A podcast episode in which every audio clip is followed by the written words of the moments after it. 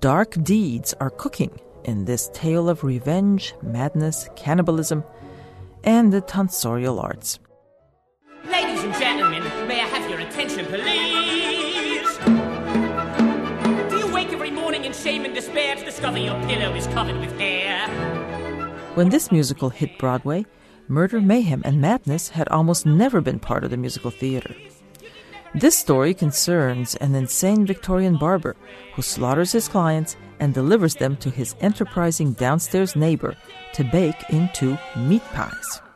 In the meantime, he runs a mean business, despite the interference of some colorful competitors. You can find the answer on Ether Game, Tuesday evenings at 8.